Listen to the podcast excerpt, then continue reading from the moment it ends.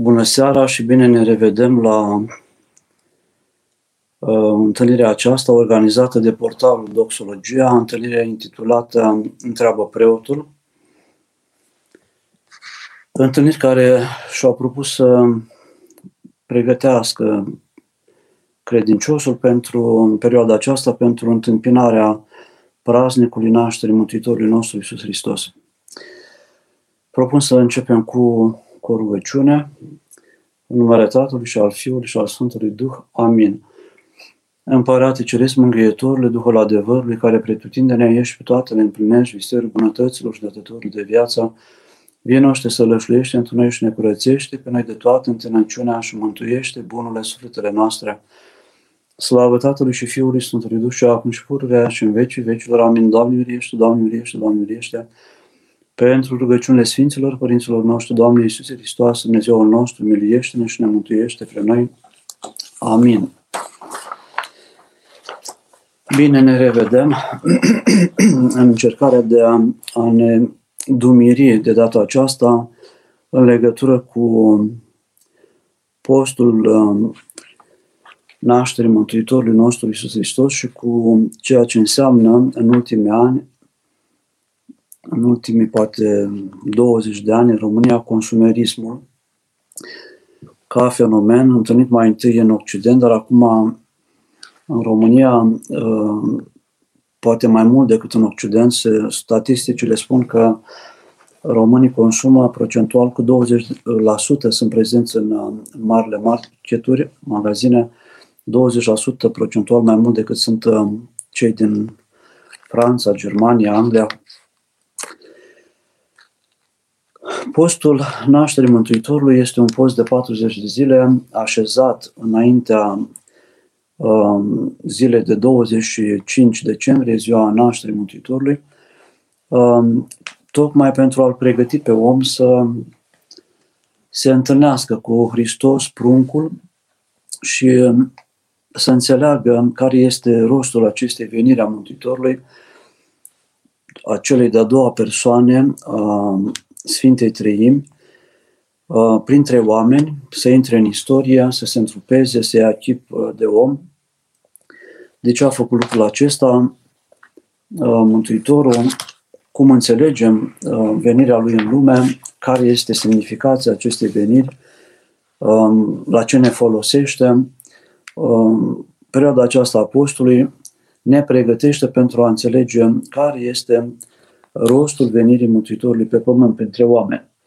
Și um, pregătirea nu este făcută doar de post, ci și prin spovedanie, prin lectură, prin rugăciune, prin Sfânta Împărtășanie, prin dialoguri, ca și cel din seara aceasta, cu alți oameni care sunt preocupați de uh, această temă și de viața creștină, prin colinde, pentru că și colindătorii ne pregătesc prin uh, conținutul colindelor, mai ales a celor care sunt uh, tradiționale și care păstrează în, în conținutul lor un mesaj dogmatic, un mesaj uh, biblic și um, de învățătură de credință. În uh, Colinda O ce veste minunată, în Betlehem mi se arată, astăzi s-a născut cel fără de început, cum au spus prorocii.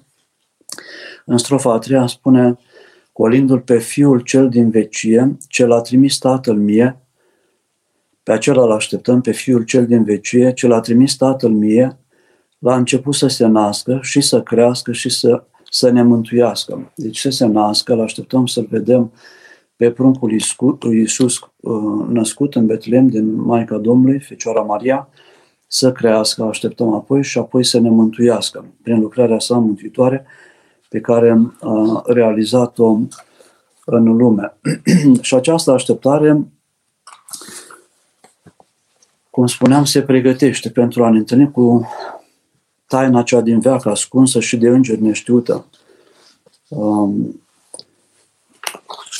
pe care a pregătit-o uh, Dumnezeu pentru oameni, care a fost prorocită prin, prin profeți, pe care au așteptat-o poporul lui Israel uh, câteva mii de ani și cu mare emoție, cu, cu frică, cu, cu dor cei care au înțeles uh, că venirea lui Mesia este începutul mântuirii noastre, cu bucurie, pentru că venirea lui a dat șansa, șansa omului de a dobândi uh, din nou legătura cu Dumnezeu, de a repara ceea ce s-a stricat odată de mult prin căderea lui Adam uh, din, uh, din rai. Și așa cum um, se pregătește un om care merge la, o, merge la nuntă, se pregăte, își pregătește hainele în special, se spală, um, foarte adesea doamnele merg la coafor, se pregătesc pentru a fi um, um, pentru a fi așa cum se cade să fie cineva care merge la o nuntă sau la un botez sau la o petrecere, uh, la fel credinciosul se pregătește pentru această întâlnire cu Hristos care se naște în Ieslea din Betleem. Um, această taină mare din veac ascunsă care dintr-o dată apare umanității, Dumnezeu uh, ia trup, El este născut din Tatăl din veci, fără de început, dar sărbătorim la 25 decembrie nașterea lui Dumnezeu uh, ca om, nașterea uh, omului Dumnezeu. Și pentru a înțelege lucrul acesta, nu e suficient să ne formalizăm. În sensul, mergem la biserică, ascultăm Evanghelia, um, facem legătură între Evanghelie și venirea Mântuitorului. Vedem că înainte de naștere sunt așezate în două duminici Evanghelii care vorbesc despre genealogia Mântuitorului și despre, uh, despre nașterea Mântuitorului. Pregătesc ziua de 25, avem în postul Crăciunului o mulțime de profeți sărbătoriți. Ultimul dintre ei este Sfântul Daniel, prorocul, pe data de 17 um, decembrie, profeți care au vorbit despre um, venirea Mântuitorului pe pământ. Și uh, așteptarea aceasta câteodată se amestecă cu pregătiri care nu sunt uh, pregătiri um, duhovnicești. Noi ne pregătim duhovnicește uh, pentru această întâlnire cu Hristos care se naște, dar uh, vedem și de aceasta cred că și cei de la doxologie au propus tema consumerismului. Uh, deja în marile magazine din Iași este foarte aglomerat. A fost cineva de dimineață și spunea că este vorbim despre sărăcie, dar se pare că oamenii totuși au bani pentru că era foarte aglomerat, erau mulțimi de oameni la casă, mulțimi de oameni cu coșurile uh, pline și uh, dacă nu înțelegem uh, sensul profund al venirii Mântuitorului, putem să um, îl confundăm cu o sărbătoare de familie în care se întâlnesc oamenii, luminițele din pomul de Crăciun, cadourile, chiar și colindele, creează o stare de spirit uh, frumoasă, um, bucuria întâlnirii uh, cu ceilalți, pregătirea pentru sărbătoare și cumpărarea de alimente preparate din carne, uh, vin, este foarte important să ne pregătim cumpărând și vin. Uh, eu sunt aici la Mănăstirea Buciun și înainte de a fi sărbători mari, de sărbătorile mari, o mulțime, o mulțime de oameni vine și își procură vinul necesar pentru sărbători. Și ne vedem câtă grijă se acordă acestor lucruri și câteodată nu se mai acordă um, nu se mai acordă grijă pregătirii sufletului pentru această sărbătoare. Pentru venirea Mântuitorului, despre care, spre exemplu, Sfântul Atanasie cel Mare ne spune despre nomenirea Fiului Lui Dumnezeu, că arată în mod vădit faptul că nu a venit pentru alt motiv Mântuitorul și nu a luat trup, ci doar pentru curățirea și îndumnezeirea firii omenești. Spune Sfântul Atanasie cel Mare, astfel a luat trup omenesc înnoindu-l în calitate de făcător să-l dumnezească în sine. Dar nu s-ar fi îndumnezit omul unindu-se cu o creatură. Deci dacă Fiul n-ar fi fost Dumnezeu adevărat, omul nu s-ar fi îndumnezeit, nu s-ar fi putut repara uh, legătura cu Dumnezeu și nu s-ar fi putut îndumnezei omul ne spune Sfântul Atanasie cel Mare, n-am fi avut niciun folos dacă cuvântul n-ar fi fost fiul prin fire și adevărat al lui Dumnezeu, nici dacă n-ar fi fost trup adevărat cel pe care l-a luat. Deci dacă nu s-ar fi născut cu trup omenesc din Maica Domnului și nu s-ar fi făcut asemenea omului. Fiul lui Dumnezeu nu se naște pentru sine, căci nașterea este o golire. Dumnezeu, fiind în chip, n-a socotit o știrbire a fi el întocmai cu Dumnezeu, ci s-a deșertat pe sine chip de rob, rob luând, făcându-se asemenea oamenilor și la înfățișare, aflându-se ca un om. S-a smerit pe sine, îmi spune Sfântul Apostol Pavel.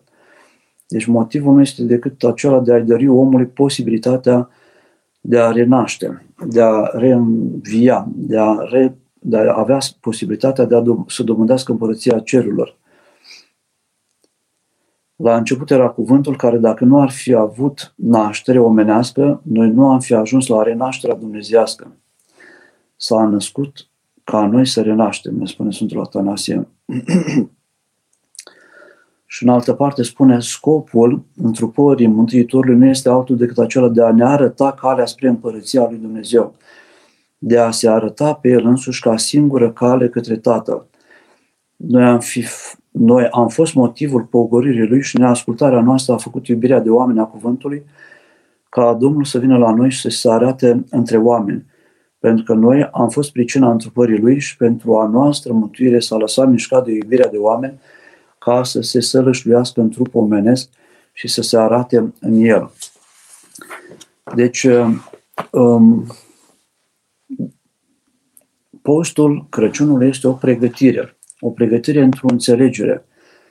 Um, ne pregătim să ne întâlnim cu Mântuitorul, cel care s-a născut, prunc, a crescut și apoi a lucrat mântuirea noastră a oamenilor, a întregii umanități, din iubire de oameni, a părăsit înălțimea cerului și a coborât printre oameni, cel nevăzut a devenit vizibil, cel de neatins a devenit uh, îmbrățișabil, a putut fi și pictat, uh, cel de necuprins a, s-a, a putut fi cuprins pentru, pentru că l-a iubit pe om. Iar omul se pregătește pentru a înțelege, pentru a înțelege uh, sensul acestei Uh, naștere. Cum postim știm fiecare, sunt lucruri care se știu deja uh, în postul acesta, care este și un post al bucuriei și care permite între data de 21 noiembrie până la 20 decembrie, sâmbătă și duminica, uh, mâncarea de pește, se dezleagă la pește și apoi în sărbătorile mai mari, intrarea în Biserica Maicii Domnului, sărbătoarea Sfântului Andrei, 30 noiembrie, și apoi uh, la praznicul Sfântului Rar Nicolae, este dezlegare la pește, este dezlegare la vin. Și um, um, uh, toate lucrurile acestea ne arată că um, de fapt avem nevoie, cei care ne nevoim. Am găsit că aceste dezlegări se făceau pentru cei care se osteneau mai mult cu statul în picioare la slujbe, se concentrau la slujba, așteptau îndelung, se rugau îndelung și apoi se făcea o dezlegare pentru a, o, ca o mângâiere și o întărire a lor. Câteodată noi uh, nu, uh, nu mergem la slujbă, dar uh, ne uităm în calendar să vedem când este dezlegare la pește. Am auzit pe cineva spunând că a ieșit o vorbă, Părinte, spuneți-mi când sunt dezlegări, că eu le respect cu sfințenia, când sunt dezlegări la pește și la vin dezlegări, ne uităm la, în calendar, vedem că este dezlegare la pește, dar acele dezlegări se făceau pentru cei care se osteneau cu slujbele, cu metaniile, cu statul în picioare îndelung și apoi la ora prânzului, în ziua Sfântului Nicolae sau a Sfântului um, Apostol Andrei sau în ziua intrării Maicii Domnului în Biserică, se aducea și bucurie celor care s-au ostenit. Astăzi nu mai nu, nu asociem Uh, nu legăm osteneala de dezlegare, ci câteodată ne uităm doar la, la dezlegări. Postul acesta a fost rânduit, îl avem amintit în, în istoria creștinismului la fericitul Augustin pe la anul 400 și apoi în răsărit s-a încetățenit prin secolul al VI-lea, deci ceva mai târziu. Și um, a fost un post de, din cele mari, de 40 de zile, care să ajute omul să se subțieze trupește, um, să-și um, ascultă mintea, să sensibilizeze sufletul și a, acompaniat postul de rugăciune, de spovedanie, de Sfânta Împărtășanie, de lectură, să poată să, să devină mai, um, cu o minte mai ascuțită, cu un suflet mai sensibil, cu o înțelegere mai profundă, să primească uh, sărbătoarea nașterii uh, Domnului așa cum se cuvine, ca pe, să spunem, o, o jertfă a lui Dumnezeu care coboară printre oameni și care între oameni știa că va fi, nu va fi primit, încă de pe atunci și până astăzi Dumnezeu nu este primit cu mare bucurie și cu mare drag în, în lume, ci a fost prigonit de Irod în vremea aceea de saduchei, de farisei care nu l-au acceptat. Astăzi sunt oameni care ar dori ei să fie Dumnezeu și nu l acceptă pe Dumnezeu pentru că ei consideră că Dumnezeu le îngrădește libertatea, dar Dumnezeu a venit tocmai pentru a oferi libertate omului.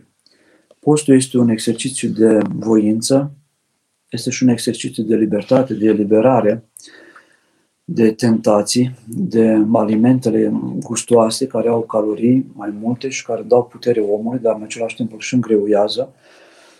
Și facem pentru o perioadă de timp de 40 de zile un exercițiu de voință și un exercițiu de libertate pentru a putea, cum spuneam, să ne ajutăm mintea și sufletul să pătrundă mai adânc înțelesul venirii Mântuitorului uh, pe pământ. Consumerismul, tema propusă de prietenii noștri de la Doxologia, um, este un curent, acum în ultima vreme, are și o definiție, am găsit undeva, a consuma indiferent de dacă ai nevoie sau nu ai nevoie. Um, uh, pentru a mulțumi nu niște nevoi fizice, niște nevoi, să spunem, strict necesare, aceea de a avea încălțăminte, de a avea haine, de a mânca, ci niște nevoi psihologice. Um, a apărut un concept acela al consumerismului consumerismul nu mai atrag atenția unui teologi și domnul profesor Gheorghios Manțarides că omul ca, din dorința de a consuma, de a se bucura de ceea ce oferă creația, nu mai respectă creația și o exploatează foarte mult, negândindu-se nici la creație ca dar al Dumnezeu, nici la cei generațiile care urmează după el și care poate doresc și ei să se bucure de creație așa cum s-a bucurat generația noastră. Este, poate să devină și, este deja consumerismul, atunci când devine dependență, este constatat deja de către psihologi ca, ca o boală. Există și um, oameni care conciliază în ce privește um, cumpărăturile care nu sunt necesare um, am înțeles că se numesc uh, um, personal shopper, persoane care recomandă ce să se cumpere și ce să nu se cumpere, foarte mulți oameni uh, merg la magazin și cumpără lucruri despre care constată acasă că nu sunt necesare sau nu au nevoie de ele. Și atunci un personal shopper te sfătuiește ce să cumperi, uh, te ajută să înțelegi dacă ai, că nu ai nevoie sau dacă ai nevoie că ai nevoie pentru a nu consuma uh, banii și uh, a-ți umple casa cu lucruri inutile. Este acum un concept în America,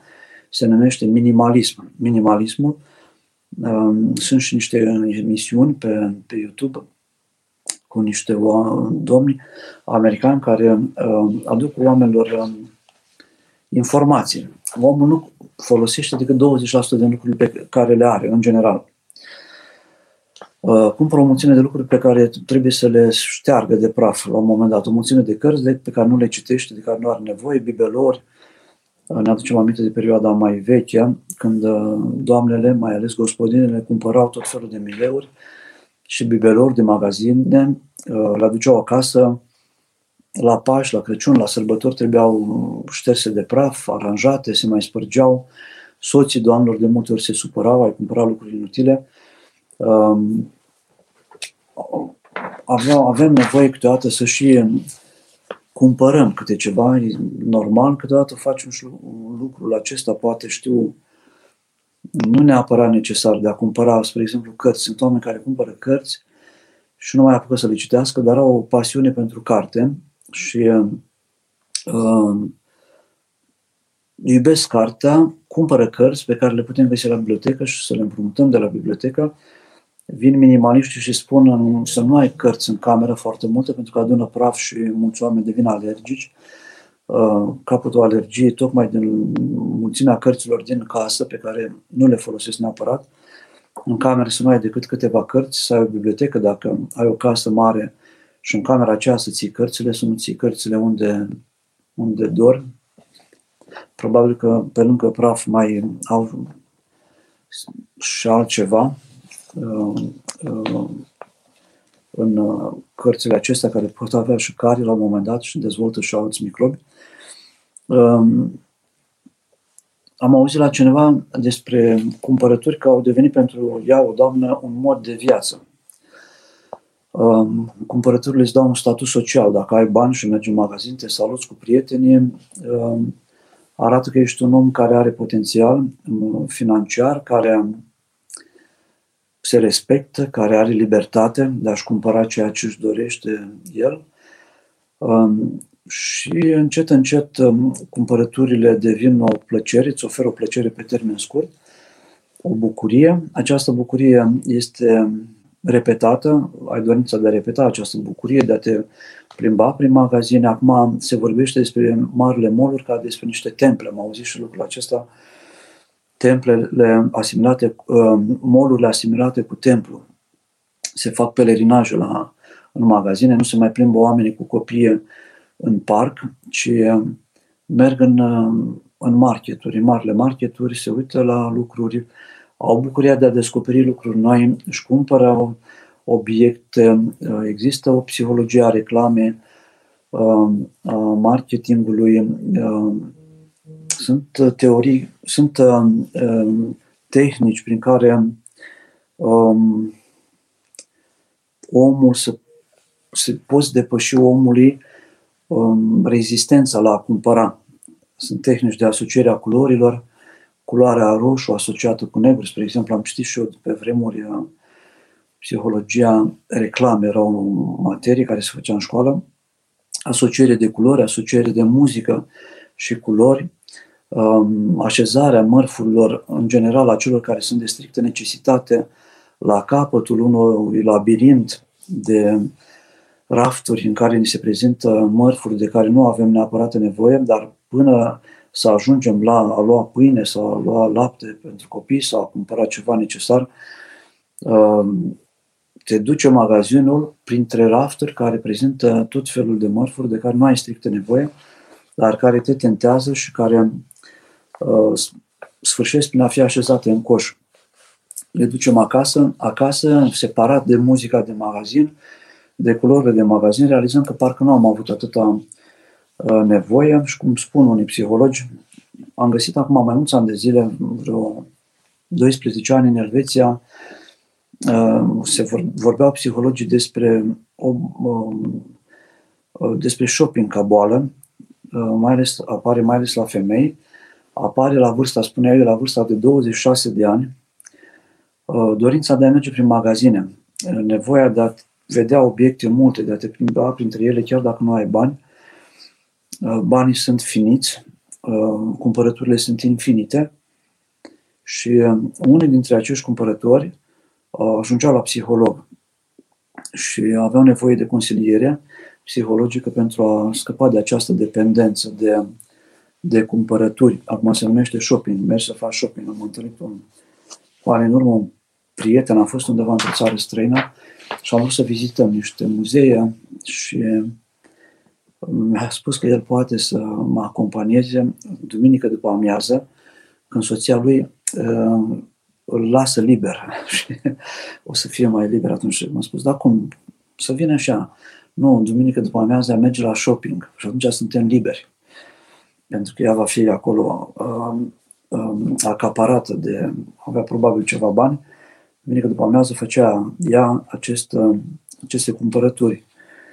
Erau oameni care deja aveau de toate, dar plăcerea de a merge în, în magazin duminică după amiază, înainte de a merge la lucru a doua zi, și de a vedea uh, produse noi, despre care a doua zi doamnele vorbesc la birou, despre modă, despre parfumuri și bărbații și ei la fel, pasionați de mașini, de pantofi, de ceasuri, la fel cad în capcana aceasta de a discuta despre materie și nu despre spirit, dar perioada postului este o perioadă în care vorbim mai mult despre cele duhovnicești, despre, despre cele materiale, materiale.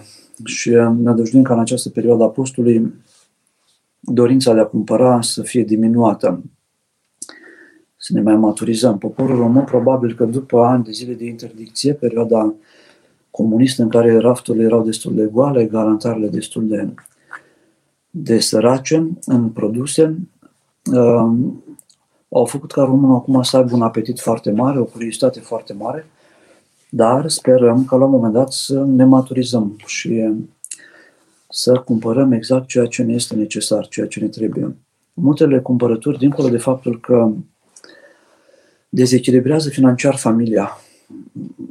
Ca preoți spovedim și vedem că atunci când un soț cumpără o mașină prea scumpă sau se angajează în rate pe care le plătește foarte greu sau o soție care merge foarte des și cumpără haine de care nu mai are nevoie pentru că deja are foarte multe haine pentru o diversitate, uh, apar certuri în familie, uh, apar probleme financiare, dar apare și această aglomerare a vieții și a casei cu lucruri inutile, care nu se folosesc. Eu am fost în case cu sfințirea, cu ajunul, cu diferite prilejuri și atunci când am dat cu adiasmă prin câte un garaj, câte un depozit, am văzut acolo o mulțime de biciclete prăfuite de obiecte sportive, de haine care se vedeau că nu au fost folosite de foarte multă vreme, de cărți păstrate. Povestea cineva că mama lui avea în boxă caietele lui din copilărie și cărțile cu care a învățat la școală până într clasa 12 până când a plecat de acasă și le păstra cu sfințenie. Era beciul acela uh, plin de obiecte de ale lui. Și mama a murit și a trebuit să le scoată pe toate cele. Spunea că nu exagerez, spunea am umplut un camion uh, din beci, din casă, de lucruri care au trebuit, uh, au trebuit să fie aruncate. Și cei care uh, cultivă, promovează filosofia aceasta minimalistă aduc argumente foarte bune pentru creștin. Să spunem că noi suntem creștini și creștinul este cel care um, devine asemenea lui Hristos. Sfântul Ioan Gurgaur ne spune că este impropriu să ne numim creștini dacă nu ne asemănăm lui Hristos și dacă nu îl primim pe Hristos în viața noastră și acest lucru îl facem la nașterea Mântuitorului. Creștinul este omul care nu că se mulțumește cu puțin, nu are nevoie de foarte multe. Găsim acest cuvânt la Socrate. Un ucenic de-a lui mergeau împreună printr-o piață a Rome, unde erau mulțime de lucruri în piață, și um, el îi spune ucenicului său, se întoarce, spune câte lucruri frumoase în această piață. Ucenicul puțin s-a tulburat, maestru vorbește despre materie, el care este un om al Duhului, al Spiritului, al inteligenței, al culturii, un om al libertății se minunează de lucrurile din piață, dar nu apucă bine să judece până la capăt pe maestrul său că Socrate se întoarce și spune câte lucruri frumoase, dar ce păcat că nu am nevoie de niciunul dintre ele. Avea o togă, o haină de aceea de filozof, sandale, o casă simplă, avea trei băieți. La fel și creștinul. Un creștin păstrează puține lucruri și le folosește pe cele pe care le păstrează. Nu, cred, nu, nu interzice creștinismul și viața bisericii uh, cumpără, nu interzice cumpărăturile. Avem nevoie să ne cumpărăm lucruri. Și mergem și noi, și eu merg de câteva ori, probabil pe an, odată, nu știu, îmi cumpăr pantofi și mai cumpăr câte ceva, dar nu și cărți de câteva ori, poate pe an și uh, este o plăcere și de a vedea oameni în magazin. Am găsit la Sfântul Porfirie, în viața lui povestește că a plecat odată cu cineva de la mănăstire până în, în orașul undeva pe malul mării, în Corint era, și a spus, dăm acum pe malul mării, undeva la un restaurant. S-a minunat, uh, era un inginer, șoferul care îl transporta, dar ce să facem acolo? Să vedem oamenii, a spus Părintele Porfirie, Sfântul Porfirie, să vedem oamenii. Și a cumpărat două, trei roșii, le-a tăiat, a pus puțin ulei, probabil cu un pun grece și s-a uitat la mare și s-a uitat la oameni.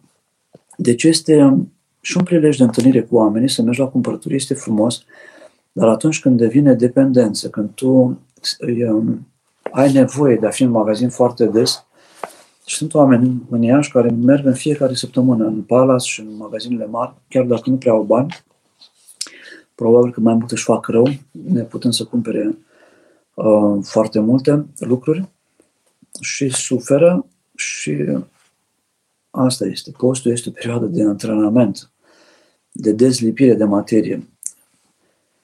Ne pregătim. Prima sărbătoare din postul Crăciunului este intrarea Maicii Domnului în biserică. Ea s-a pregătit pentru a primi pe Mântuitor, pentru a îl naște pe Hristos de la Duhul Sfânt 12 ani. Ne spune Sfânta Tradiție, de la 3 ani la 15 ani Maica Domnului a stat la templu, s-a rugat, a citit, s-a dialogat cu preoții de la templu, a făcut ascultare, s-a pregătit pentru această uh, primire a Mântuitorului și prin Maica Domnului uh, am primit cu toți, întreaga umanitate l-am primit pe Mântuitorul. Și uh, noi acum, în aceste 40 de zile, ne pregătim și noi. Și eu, în câteva cuvinte, am încercat să vă, să vă îndemn să mai avem câteva zile, mai bine două săptămâni jumătate până la nașterea Domnului, să, să renunțăm puțin la, la materie și să ne preocupăm de spirit, să ne mobilăm sufletul pentru a putea să înțelegem scopul pentru care avem Mântuitorul pe pământ. Pregătire pe care o facem, cum spuneam, cu frică, cu emoție, cu, cu dor, cu bucurie multă și să înțelegem profunzimele sărbătorii și din colinde. Ați văzut acolo ce frumos au început deja colindele, câtă teologie cuprind. Astăzi s-a născut cel fără de început. Se naște Dumnezeu omul din Maica Domnului, fără de tată, pentru că el a fost născut din tatăl, din veci, fără de mamă, Mântuitorul, dar ca om, Dumnezeu omul se naște și devine vizibil prin Maica Domnului și vedem acolo că el nu a fost primit încă de la începuturi, de la naștere. Nu a intrat în, în cetatea Ierusalimului, se poate să se nască în cetatea sfântă. Spune acolo, la poartă la țarii grad, de fiul de împărat. Deci nu a putut intra în cetate. Țarii grad înseamnă orașul împăratului, țarii grad. Așa a fost numit uh, uh, uh, și Constantinopol, mai ales de către slavoni, este un cuvânt slavon, gradul, orașul Uh, țarului sau al împăratului. El a fost în afara orașului pentru că orașul nu l-a primit, oamenii din Ierusalim nu l-au primit, dar acolo la, la poarta țarii gradului, la poarta orașului împăratului, uh, se arată că este Dumnezeu, pentru că ne spune colindul, vântul bate, nu îl răzbate, neaua ninge, nu-l atinge. Deci el este, el există acolo, dar este totuși o ființă supranaturală, dar este în același timp și om. Suferă ca un om, așteaptă ca un om, crește ca un om, dar în același timp este Dumnezeu. Așteaptă 30 de ani, cum era rânduiala la evrei, pentru a putea să iasă și să propovăduiască și apoi um, este la propovăduire. Oamenii l-au suportat, cum știm, doar trei ani și jumătate, după care adevărul nu a mai putut fi suportat. Dumnezeu pe pământ nu a mai putut fi suportat. Um, virtutea pe pământ nu a mai putut fi suportată oamenii care doreau să fie Dumnezeu nu l-au mai, prim, nu l-au mai putut accepta. Să rămână, Părinte, ce este nașterea din nou pe care Mântuitorul i cer lui Nicodim? Este taina botezului, nașterea din nou? da, este nașterea din nou, apare la Ioan, capitolul 3, versetul 5, de Nicodim vine de teama iudeilor noaptea la Mântuitorul și pentru că cei care se întâlneau cu el, cu cu învățătorul, cum era numit atunci, cu Mântuitorul, uh, unii dintre ei erau criticați sau nu mai erau primiți la templu sau erau batjocoriți. Și atunci și Nicodim, care era parte din Sinedriu, era unul dintre sin, uh, sinedriști, uh, preferă să vină pe ascuns. Și uh, Mântuitorul îi explică și lucrul acesta, îi spune Mântuitorul, greu de înțeles, de, nu se va naște cineva din apă și din Duh nu va vedea împărăția lui Dumnezeu. Cum o voi naște din nou? Voi intra din nou în pântecele mamei? El n-a înțeles că ești o naștere spirituală, nu una trupească. Sfântul Vasile cel Mare vorbește despre trei nașteri. Nașterea trupească, nașterea prin botez și apoi nașterea în împărăția cerurilor uh, după judecată. Nașterea prin botez este o naștere în care omul primește nume, este poartă de intrare în biserică, în familia bisericii, în eclesia, în adunarea bisericească și apoi a treia naștere este nașterea în rai, în împărăția lui Dumnezeu. Da, este vorba. Iar această naștere uh, este taina botezului, da. Și, um, dar această taina botezului, dacă nu este însoțită de o naștere permanentă, uh, prin pocăință, prin lacrimi, prin uh, aducerea harului în viața noastră, ca acel har de viață dătător să omoare moartea din noi, să înviem permanent, nu este suficient. Botezul este necesar. Nu se poate cineva să dobândească în Împărăția lui Dumnezeu fără botez, dar nu ajunge. Și botezul are nevoie de taina pocăinței, spovedaniei, taina împăr- împăr- Sfintei Împărtășanii, de permanentă rugăciune, de fapta bună, de lucrurile care arată că noi suntem cu Hristos și în Hristos și următorii lui Hristos și asemenea, asemenea lui Hristos. Această asemănare cu Dumnezeu se exersează în fiecare zi. Să ne ajute Dumnezeu să reușim acest lucru. Este, este un lucru care se obține cu tenacitate, cu perseverență, cu fidelitate față de Dumnezeu. Nu suntem creștini doar duminica sau în anumite momente, ci în toată vremea. Acum, în perioada apostolului, spre exemplu, um, făcând o mică întrerupere de la întrebări, uh, mă gândeam că ar fi bine. Sunt oameni care consumă foarte mulți bani pe lucruri care sunt aruncate. Multe alimente se aruncă în ziua a doua și a treia de, de sărbători. Și dacă am fi mai chipzuiți puțin și ne-am calculat mai bine banii, uh, am putea face bine pentru familiile care sunt uh, în nevoie, care au mulți copii, care nu au tot ceea ce le trebuie. Sunt destule familii, multe familii care au nevoie de ajutor în perioada aceasta pentru a avea și ele, aceste familii, o sărbătoare luminoasă, frumoasă. Unii nu au îmbrăduți în casă și copiii nu se bucură de un brad. Alți părinți mi-a povestit o dată chiar un preot. A, a venit uh, acasă și are o parohie destul de mică. Are o fetiță de vreo 5 ani, 6 ani și um, a venit și spunea, băi, îmi venea să plâng. A venit la mine de Sfântul Nicolae. Eu am pus eu acolo câteva portocale, dar n-aveam mai mult ce să pun în ghetuțe și când a venit după amiază, a venit și mi-a, uh, m-a controlat prin buzunare să vadă dacă nu i-am adus ceva, căuta să vadă dacă nu i-am mai adus ceva. Moș Nicolae, Sfântul Nicolae și nu aveam ce. Și um, odată a venit și m-a căutat în buzunare, pentru că s-a întâmplat să-i mai și adu bomboane câteodată și a scos buzunarul gol și striga gol, gol, striga cum strigam eu la fotbal. Gol, gol. Adică nu aveam ce să-i dau și era, nu era chiar un om simplu, era un preot care avea un singur copil de 5-6 ani și nu avea bani, nu avea bani să-i, să pentru singura lui fată să-i fac un cadou cum se cade. Nicoleta, Doamne ajută, un vegan cum ar trebui să postească? Dacă ești vegan, nici nu-ți mai pui problema postului, pentru că nu cred că am înțeles bine. Veganul nu mănâncă nici măcar ouă sau produse din lapte, nu mănâncă nici carne, nici pește, uh, vegetariene.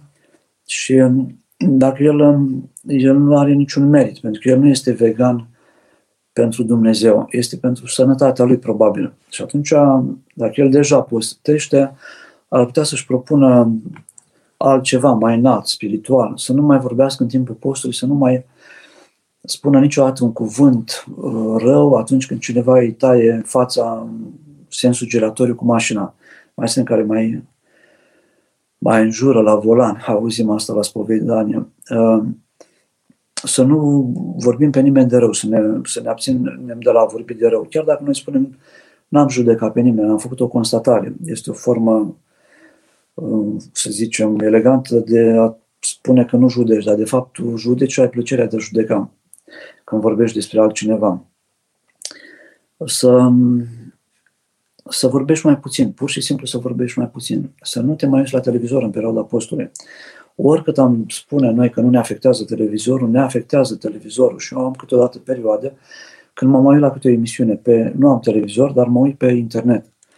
Apar reclame, uh, apar oameni de toate felurile care spun tot felul de cuvinte și când te desprinzi de uh, calculator sau de televizor, nu mai ai aceeași stare.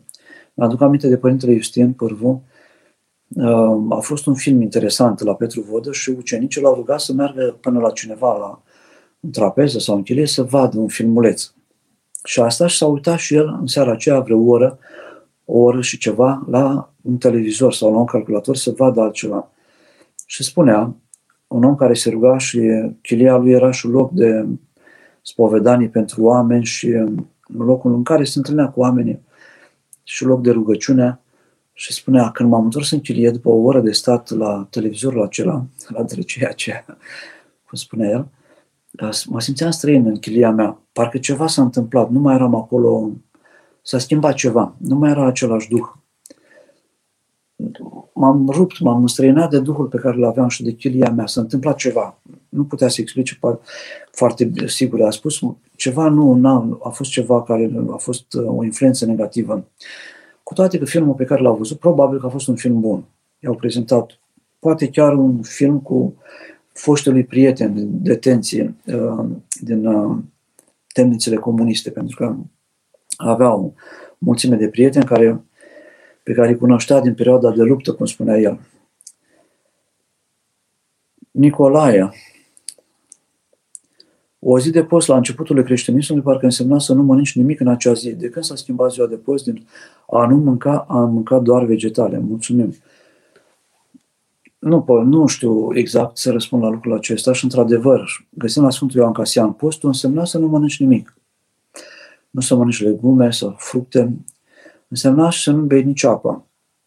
Apoi, încet, încet, uh, uh, s-au introdus uh, alimentele acestea vegetale. Ne spunem că și apoi peștele și fructele de mare.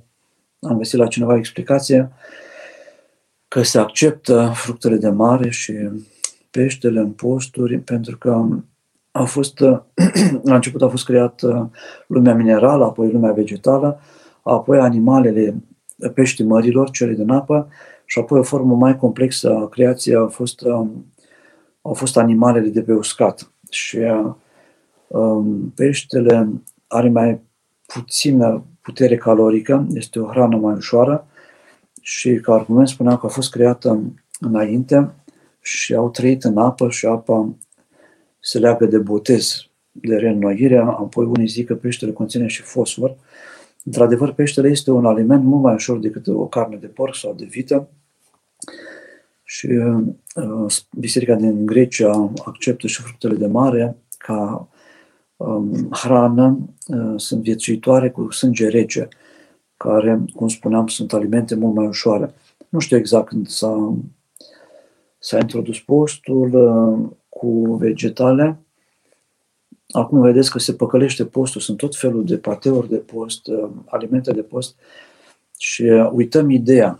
Ideea este de a, de, a, de a suferi puțin, de a pune mintea la contribuție, de a, osteni, de a da o leacă de osteneală organismului, de a arde grăsimile din noi, nemâncând și având un stomac eliberat de hrană, să avem sângele la nivelul creierului, pentru că el, atunci când digeră alimentele, sângele merge în stomac și creierul rămâne puțin oxigenat și um, capacitatea lui de funcționare scade foarte mult.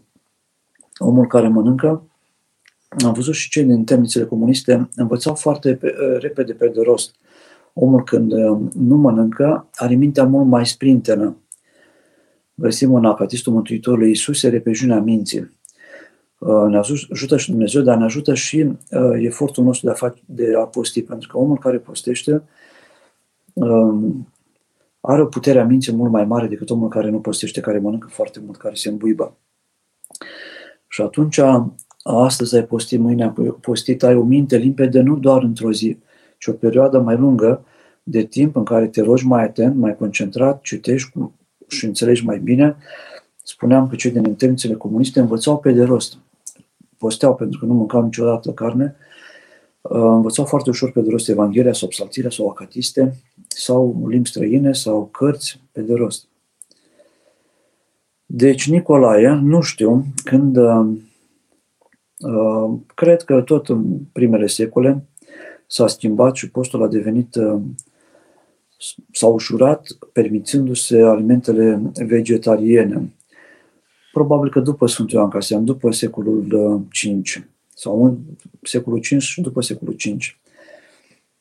Totuși vedem că în perioada postului, în secolul 5, 6, 7, pusnicii din Palestina și din Egipt își luau o traistă cu ceva pesmeți și mergeau în pustie și se întorceau uh, după o perioadă de timp, după o săptămână, adică sâmbătă seara, participau la liturgia de, de duminică, vedem în viața Sfântului Zosima, când o întâlnește pe Maria Egipteanca, sau după 40 de zile, alții după mai 3 săptămâni, se întorceau în, în mănăstire. Iar în perioada aceasta aveau cu ei ceva pe smeți și beau ceva apă.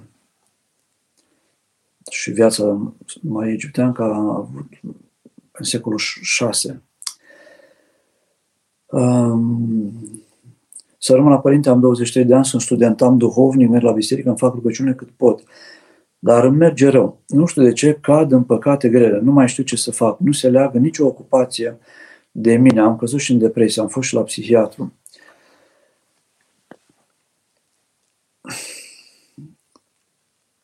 Da. Um, este, am vorbit cu un părinte odată de la Sfântul Munteatos. Era necăjit de Duhul de sfrânare. Și povestea că mânca foarte puțin și a postit ani de zile. Normal că el fiind acolo în Sfântul Munte, nu făcea păcatul de sfrânare, dar la nivel de minte uh, era chinuit de acest, uh, acest duh, de amintirea probabil a unor uh, fete sau femei din lume. El acum era în Sfântul Munte de ani bun de zile. Și a spus că a scăpat până la urmă de această patimă, de acest chin, prin lectură. A încercat să înțeleagă mecanismul acesta al deci lectură și rugăciune, nu, și post. El postea, spunea, mâncam un, un iaurt, aduceau iaurturi din Grecia, mâncam un iaurt din acela când era dezlegare, adică marța sau joia sau sâmbătă sau duminica, la câteva zile mâncam ceva pe smeți, dar nu m-a ajutat. Și am început să citesc, să înțeleg cum funcționează duhurile cele rele, cum îl atacă pe om. Și am învățat și limba greacă și a citit Sfinții Părinți în limba română, în limba greacă, și studiul Sfinților Părinți și al al mecanismelor duhovnicești de ieșire din patimă l-au ajutat foarte mult. Omul se devitalizează, cade în depresie din faptul că se desprinde de Dumnezeu. Are nevoie și de sport, are nevoie și de prezențe vitale în jurul lui, are nevoie și de psaltire, are nevoie să meargă la biserică, să stea între oameni, să nu te izolezi. Nu spui numele aici și bine faci că nu spui, să nu te izolezi de oameni, să stai între oameni și să stai între oamenii care au Harul lui Dumnezeu, care se roagă, care se spovedesc, care se împărtășesc și care pot să-ți oferi și ție o puțină putere. Ai nevoie de privegheri de noapte, ai nevoie de spovedanie mai deasă, ai nevoie de împărtășanie mai deasă. Să nu ne împărtășim doar când este obligatoriu, ne zice duhovnic, băi, tu nu te mai împărtășești. Este o dorință ta, omul credincios caută singur să se împărtășească. M-a întrebat cineva dacă, de ce este obligatoriu postul, dar nu este obligatoriu postul. Este o oportunitate, este o șansă, este o armă, postul. Suntem liberi să postim sau suntem liberi să nu postim. Putem să ne folosim de aceste oportunități sau să le refuzăm. Și atunci omul care îl caută pe Dumnezeu cu sinceritate nu este împins de la spate. Hai să te spovedești, hai să te împărtășești. Îmi spunea acum de curând cineva că un preot a venit la spovedit și a spus chiar dacă nu am ceva foarte grav, pe conștiință, Părinte, îmi doresc să vin dacă mă acceptați mai des la spovedit, pentru acea rugăciune de dezlegare, pentru acea molitvă, pentru că mă ajută foarte mult. Chiar dacă nu are ceva pe suflet să spovedească, dar dacă a trecut o lună, simte nevoia să vină, să mai primească, se întâmplă ceva în această taină spovedanie, primim un har, o binecuvântare. Și credinciosul vine după această binecuvântare și după acest har și dorește să împărtășească mai, gre- mai des. E foarte interesant că sunt uh, și studenți la teologie care nu caută să se împărtășească uh, mai des și studenți care sunt creștini și oameni care se declară creștini și Păi nu, că așa am fost învățați. Dezvață-te, învață-te să te împărtășești puțin mai des, pentru că primești o putere. O să vedeți oameni care se împărtășesc mai des, sunt vitali. Au un ceva, au o energie, au o forță, au o, o încredere că vor reuși. Nu sunt uh, deznădăjduiți. Uh, se luptă cu ispitele, nimeni nu este uh, izbăvit de ispite, de încercări, dar are o bucurie și le depășește mai ușor. Mm, și avem nevoie de oameni aceștia în jurul nostru și noi să intrăm într-o gândire corectă a lucrurilor. De asta spun că dacă noi ne pregătim de sărbători doar făcând cumpărături și pregătindu-ne hainele și pregătindu-ne întâlnirile cu prietenii și grătarul și celelalte, n-am înțeles sensul postului și nici importanța sărbătorii nașterii Mântuitorului. Trebuie aprofundată, citim și Sfinții Părinți. M-am uitat uh, astăzi puțin și am găsit și câteva texte, nu le-am mai citit, dar Simeon, uh, nou teolog, uh, are cuvinte foarte frumoase și el despre atunci când se gândește că fiind Dumnezeu fără de început din Tată, cel fără de început de o fire și de o ființă cu Sfântul și închinatul Duh nevăzut și nepătruns s-a întrupat, pogărându-se și s-a făcut om și a pătimit toate cele spuse și încă multe altele pentru om ca să-l slobozească din stricăciune și să-l facă fiul lui Dumnezeu și Dumnezeu asemenea lui, oare nu îi se va muia sufletul omului aceluia și nu îi se va încălzi inima de dragostea lui Dumnezeu? Afară numai dacă omul va fi tare, mai tare decât piatra și mai rece decât viața. Eu așa spun și așa este și adevărat. În chip recunoscut că dacă va crede cineva din inimă și din adâncul sufletului toate acestea, de îndată va avea și iubirea față de Dumnezeu în inima sa spune Sfântul Simeon. Văzând persoana numenită a Fiului Dumnezeu, omul um, își conformează viața după acesta, după Hristos cel care s-a născut. Și încearcă să dobândească însușirile Fiului născut din Fecioară, prin efort, prin asceză, prin schimbarea vieții. Și atunci el va fi numit pe drept cuvânt creștin, adică născut din Hristos. Sfântul Grigorie de Nisa. Da, deci cei ce poartă numele lui Hristos ar trebui mai întâi să fie ceea ce voiește să arate numele acesta, adică creștin, și numai după aceea să se împodobească cu un alt fel de nume. Da, și este o deosebire între creștin și omul fără Hristos, cum este deosebire între un om viu, spune Grigorie, Sfântul Grigorie uh, uh, al Nisei, cum este deosebirea între un om viu și o statuie care închipuie un om. Asta este deosebirea între un om care îl caută pe Hristos, să-L are Hristos, pe Hristos în viața lui. Și dacă nu gândim așa postul ca am postit, n-am mai mâncat decât, nu mai mâncăm nimic, nici vegetarian măcar. Dar dacă nu ne schimbăm, nu ne înnoim, postul nu-și atinge scopul.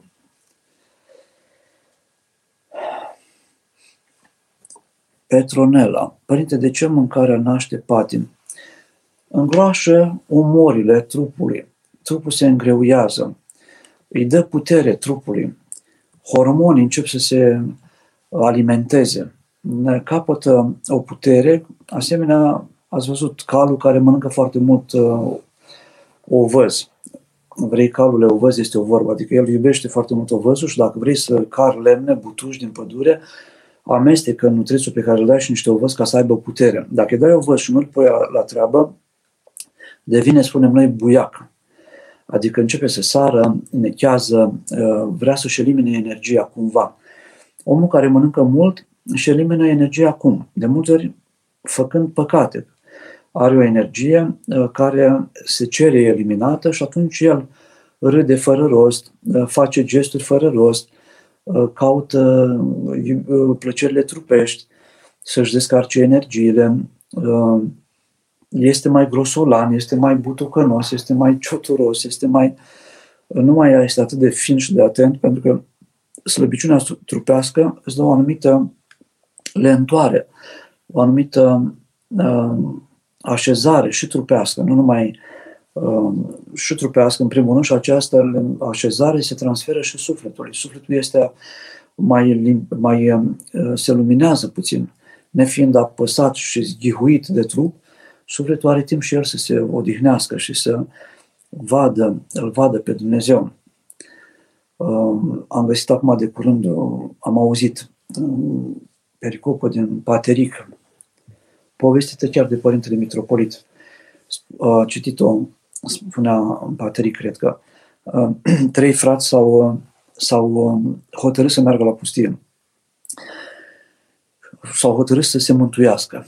Trei părinți și au hotărât ca unul să se mântuiască propovăduind Evanghelia, unul să se mântuiască, a zis că dorește să facă bine aproapele care este nevoie, să arate iubire față de aproapele și milostenie. Și al treilea a zis că el ar vrea să se retragă din lume, dacă tot se retrage, să se stea mai mult, să se roage, să se liniștească. După un timp, cel care propovăduia cuvântul lui Dumnezeu uh, s-a întâlnit cu celălalt și spune, cum ești? Sunt, am rezultate, să zicem. Oamenii sunt bucuroși și mulțumesc, dar parcă sufletul meu totuși nu se odihnește și nu am găsit pacea cea adâncă. Să știi că și eu, uh, spune celălalt, tot așa. Uh, am propovăduit, am predicat cuvântul lui Dumnezeu și am văzut, am, am avut mulțumire, dar tot parcă nu m-am așezat. Dar celălalt ce face? Hai să-l vizităm. S-au dus la al treilea părinte. Cum ești? Ești bine? Da. Ești mulțumit? Da. Ai pace? Ai găsit uh, liniște sufletească? Da. Noi nu prea.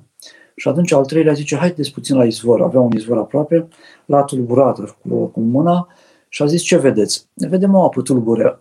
Și uh, așteptăm puțin, au așteptat puțin și acum zice, ce vedeți? Să limpezise apa. S-a uitat unul și a zis, să-mi văd chipul. Vedem, uh, se vede prin apa aceasta, se văd și adâncurile uh, izvorului. Se vede și chipul. Zice, asta e. Din când în când avem nevoie să ne liniștim, ca să ne vedem adâncurile noastre spirit, sufletești, patimile, neajunsurile, obișnuințele rele și să le mai tămăduim, acest, să ne tămăduim de aceste patimi, să ne vedem chipul, să ne recunoaștem, să nu ne îndepărtăm de noi înșine. Um, este de folos și propovăduirea cuvântului, mărturisirea lui Hristos și iubirea aproapele și milostenia, dar dacă o faci de, dintr-o postură de om care ți-a găsit pacea, are efect mult mai mare această lucrare de propovăduire sau de milostenie față de aproape decât dacă ești tulburat, agitat, neliniștit. Iar această așezare interioară, pace sufletească, uh, se află când omul se mai retrage, se roagă, se întâlnește cu el, cum spuneam, și cu Dumnezeu și cu aproapele. Am, am găsit la cineva că rugăciunea este un loc, nu neapărat un act. Rugăciunea poate să fie și loc un loc de întâlnire cu Dumnezeu. Poate fi gândită și așa. Un loc de întâlnire cu mine însumi, un loc de întâlnire cu celălalt. În rugăciune eu mă rog lui Dumnezeu, este un mod de a te sfătui cu Dumnezeu. Omul în rugăciune se și sfătuiește cu Dumnezeu, uh, primește de la Dumnezeu putere, inspirație uh, și recunoaște în rugăciune înaintea lui Dumnezeu uh, păcatele, le arată, spune Sfântul Ioan Gură de Aur, omul care se roagă și arată rănile înaintea lui Dumnezeu, iar diavolul nu lasă pe om să se roage ca nu cumva omul arătându-și rănile să se tămăduiască. Deci, omul în rugăciune se sfătuiește cu Dumnezeu, se întâlnește cu el și cu ceilalți. Când se roagă, dă Doamne sănătate robului tău Vasile, robului tău Ioan, el transmite un salut acelui om duhovnicesc, îl pomenește, îl așează înaintea lui Dumnezeu pe celălalt și cere pentru el ceva, binecuvântarea lui Dumnezeu și atunci se întâlnește și cu ceilalți dar în rugăciune se întâlnește omul și cu sine însuși și atunci se liniștește și e important postul să-l folosim în acest sens, de a ne regăsi pe noi și de a înțelege sensul sărbătorii de care ne apropiem în perioada postului. A spus că oamenii nu au suportat adevărul numai trei ani și jumătate. Azi, oare cât timp am putea suporta adevărul? Mie mi se pare că mult mai puțin ca și acum. Probabil, da. Oamenii, de, uh, dacă ați observat, uh, au devenit puțin mai irascibili și îmi spun mulți oameni că parcă este uh, o dihonie între oameni. Oamenii au devenit agresivi, se ceartă, nu mai au răbdare unii cu alții. Toată lumea crede că știe, că este înțeleaptă, deșteaptă, uh, nu mai acceptă gândul celuilalt. E greu să așezi oameni împreună în vremurile acestea. Uh, și, într-adevăr, oamenii vor să fie autonomi, să fie ei Dumnezeu și îl refuză și pe Dumnezeu.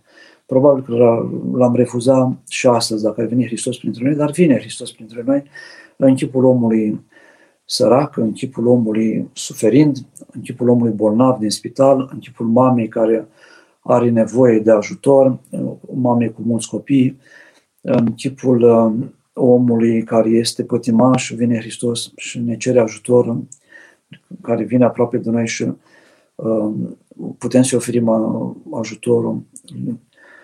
Chipul, fiecare om este chipul al lui, al lui Hristos și nu acceptăm întotdeauna nici pe cerșetor, nici pe omul care ne plictisește, dacă suntem foarte inteligenți și vine cineva și ne spune prea multe, nu mai avem răbdare cu el, pentru că am mai auzit lucrul acela de 100 de ori și nu mai îl ascultăm, dar a asculta pe om este o terapie pentru el, el are nevoie să-l asculte cineva și pe el. Era un părinte la Putna care spunea, întreabă-mă și pe mine ce fac. și tot mergea de la lasă-mă mai în pace, nu prea, hai mă întreabă și pe mine ce, ce fac. Nu mă întreabă nimeni ce fac. Și la un moment dat un părinte la mine, ei, ce faci? Ce să fac? Bine. El nu avea nevoie neapărat să îl asculte ce face, dar să-l întrebe și pe el cineva să fie interesat de sufletul lui. Și acum, în perioada postului Crăciunului, dacă ne ajută Dumnezeu să ne unim puțin și în familie mai mult, este un prilej de unitate între noi. Vine Hristos între noi, El este cel care încearcă să unească oamenii. Ca cum și adună cloșca pui sub aripile ei, așa Hristos vrea să ne așeze pe toți sub binecuvântarea sa și apoi pe toți în rai. Aici, în biserică, în lumea aceasta, uniți în Hristos, este cea mai profundă, cea mai înaltă unitate pe care o putem avea. Sperăm că acest post și sărbătoarea nașterii să ne unească mai mult. Să-L recunoaștem pe Hristos, să-L înțelegem și apoi să ne unim între noi mai mult. Și la serviciu, și în societate, să fim mai uniți. Și ca români, la, în, în general, să fim mai uniți între noi. Ionuț, cum ajunge la cunoașterea de sine? Sunt momente și zile în care nu ne putem vedea neputințele greșim și nu facem nimic spre corectare. Alteori nu ne vedem înclinațiile spre bine și nu putem face binele. Da, este o problemă și a binelui. Am spus și altă dată, ne este frică să facem binele. Avem șansa de a face binele în fiecare zi. Câteodată nu accidental, ci organizat. Să, să ne propunem să facem în fiecare săptămână ceva, în fiecare zi ceva bun. Cunoașterea de sine este un lucru complex, care ține și de educație, care ține și de anturajul pe care îl ai. Dacă ai în anturajul tău oameni de calitate, te ajută și pe tine să ai o viață mai înaltă. Dacă te înconjori de oameni de pahar, care spun glume slabe, care sunt triviali, care sunt câteodată chiar vulgari și răutăcioși, n-au rânduială, atunci foarte greu o să progresăm, o să creștem duhovnicește. Și cunoașterea de sine înseamnă și lectură, înseamnă sinceritate. Eu să fiu sincer cu mine, înseamnă rugăciune. În rugăciune omul exersează sinceritatea cu sine. Își dă seama că nu este ceea ce ar fi vrut să fie, că aștepta altceva de la viața lui, că, aștepta, că ar dori să uh, facă și acum altceva în relația cu soția, cu soțul, cu copiii, să se poarte altfel, dar nu poate. Doamne, ajută-mă să mă port altfel. Rugându-se, dialogând cu câțiva prieteni foarte sinceri, care au curajul să-i spună adevărul. Am găsit la un părinte Omul matur duhovnicește este acela care acceptă să fie criticat. Câți oameni acceptă să fie criticați? Deci nu am ajuns la maturitate duhovnicească decât dacă cineva ne critică, ne spune defectele și uh, le acceptăm. Acceptăm acele critici, le acceptăm ca un prilej de a depista ce, unde greșim. Pentru că omul acela poate uh, poate are și o răutate, dar poate ne spune ceva care l-a deranjat pe el. Și deranjează foarte mult aroganța noastră, lipsa smereniei noastre, deranjează într-o, într-o gamă foarte largă de registre. În relația cu oamenii, în atitudini, ne arătăm nu smerenia, ci mândria. Modul cum privim, modul cum gesticulăm, modul cum tăcem. Câteodată poate să arate mândrie, superioritate, aroganță superioritate față de ceilalți și oamenii se, se întristează dacă nu au puterea să ne replice, mai ales dacă noi avem, suntem deasupra lor ca funcție, ca putere, ca au nevoie de noi, suntem șefii lor. Și atunci aroganța noastră sau mândria noastră jignește, deranjează, noi nu primim feedback pentru că ei nu au curaj să ne spună, copiii se tem de noi, uh, oamenii se tem și atunci să ai omul care să-ți poată spune adevărul este o binecuvântare. Și când ți-l spune să nu te supere, pe moment, pentru că ești câteodată când se spune te, debu- te poți debusola, nu știi ce să zici, îți vine să te sup, să te enervezi. Replica de rezervă din mânică este blagoslovit și iertați pe moment. După aia te retragi și te întrebi, a avut dreptate? Dacă atunci, după ce te retragi și te rogi, constați că a avut dreptate, încearcă să scrii pe hârtie, pentru că uiți, aici greșesc, aici greșesc, aici greșesc. aici ar trebui să schimbi ceva, mergi la duhovnic, te sfătuiești cu el, ai un prieten sau doi, tratezi problema, dacă ți-e rușine să vorbești ca despre tine, vorbești ca despre altcineva, citești despre respectivul aspect, smerenia sau care este, și um, apoi încerci să lupți. Și um, nu putem noi să ne schimbăm. Am, am studiat puțin problema aceasta. Citești foarte mult, înțelegi, cam așa lucrurile, ai nevoie și de rugăciune. Să te rogi, Doamne ajută-mă, eu nu pot singur. Și rugăciunea câteodată și spovedania și împărtășania, fără efortul nostru rațional, ne schimbă în bine. Deci um, te rogi și se schimbă lucrurile în viața ta, te schimbi în bine, fără ca tu să conștientizezi fiecare pas pe care l-ai făcut și să spui, uite ce, ce măreți uh, sunt, ce, ce puternic sunt. Te ajută Dumnezeu prin rugăciune, prin spovedanie și prin Sfânta Împărtășanie și prin lectură. Se schimbă mintea, se primenește mintea și în fiecare zi este bine să facem efortul de a citi câteva pagini pentru a lua câteva gânduri cu noi peste zi, ale stoarce de înțelesuri, a le aduce în viața noastră, a încerca să le aplicăm în fiecare zi în viața noastră concret, pentru că dacă un gând nu este pus în faptă, el nu cunoaștem de fapt acel lucru. Știm un lucru bun, o înțelepciune, am citit undeva cuvântul din Evanghelie, îl știm, dar dacă nu-l punem în practică, el de fapt nu-l avem, nu este al nostru, nu este impropriat, nu-l cunoaștem cu adevărat, ci l-am memorat așa, l-am memorizat teoretic, dar nu, nu ne ajută cu nimic. Să ne ajute Dumnezeu să avem o, o perioadă de post cât a mai rămas frumoasă, să ne spovedim, chiar și de două ori. Sunt încă, știu eu, suntem în data de 9 până pe 25, 16 zile, să ne împărtășim chiar de două ori, să ne pregătim pentru sărbătoarea aceasta, să nu mai vedem știrile, pentru că ne aduc o, o stare uh, negativă uh, decât minimalul care ne este necesar și să mai închidem telefonul, să pusim și de telefon. Nu se întâmplă nimic, nu moare nimeni. Am făcut acum câțiva ani de zile, cu ani în urmă, de fapt, acum, prin 2012, am închis un telefon. Am lăsat un telefon și altul l-am închis și l-am lăsat doar cu două, trei numere pentru cineva. Cinci luni de zile nu s-a întâmplat nimic, nu a murit nimeni, nu a fost nicio catastrofă. Când lucrezi, e normal să-l ții deschis, dar seara ar trebui să ne învățăm. Acasă, tatăl meu, după ora 9, nu mai răspundea la telefoane. Se decupla telefonul, nu mai puteai să faci vizite. Duminica de la ora 1 la 5 citise, avea niște reguli ale lui, nu puteai fi deranjat la telefon sau la ușă.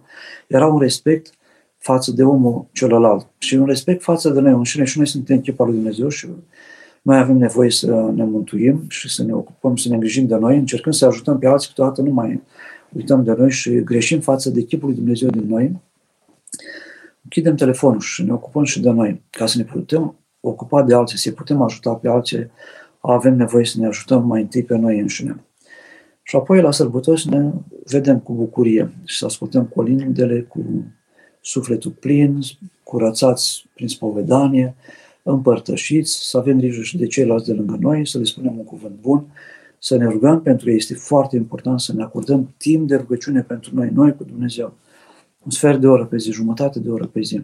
Să învățăm să ne rugăm pentru ceilalți. Îi vom descoperi altfel. Dacă ne rugăm pentru oameni, îi vom descoperi pe oamenii aceia altfel. Așa să ne ajute Dumnezeu să înțelegem care este sensul acestei sărbători a venirii Mântuitorului ca prunc printre noi oamenii pentru mântuirea noastră. Cuvine-se cu adevărat să te fericim pe tine, născătoare de Dumnezeu, cea pururea fericită și prea nevinovată și Maica Dumnezeului nostru, ceea ce ești mai cinstită decât heruvimii și mai mărită fără de asemănare decât serafimii, care fără stricăciune pe Dumnezeu, cum tu le-ai născut pe tine, cea cu adevărat născătoare de Dumnezeu, te mărim. Slavă Tatălui și Fiului Sfântului Duh și acum și pururea și în vecii vecilor. Amin. Doamne miliește, Doamne miliește, Doamne miliește. Pentru rugăciunile Sfinților Părinților noștri și ale Sfinte Cuvioase Parastiva de la Iași, Doamne Iisuse Hristos, Dumnezeul nostru, miliește-ne și ne mântuiește prin noi. Amin. O seară binecuvântată, iertați și să ne vedem cu bine la sărbători, față către față.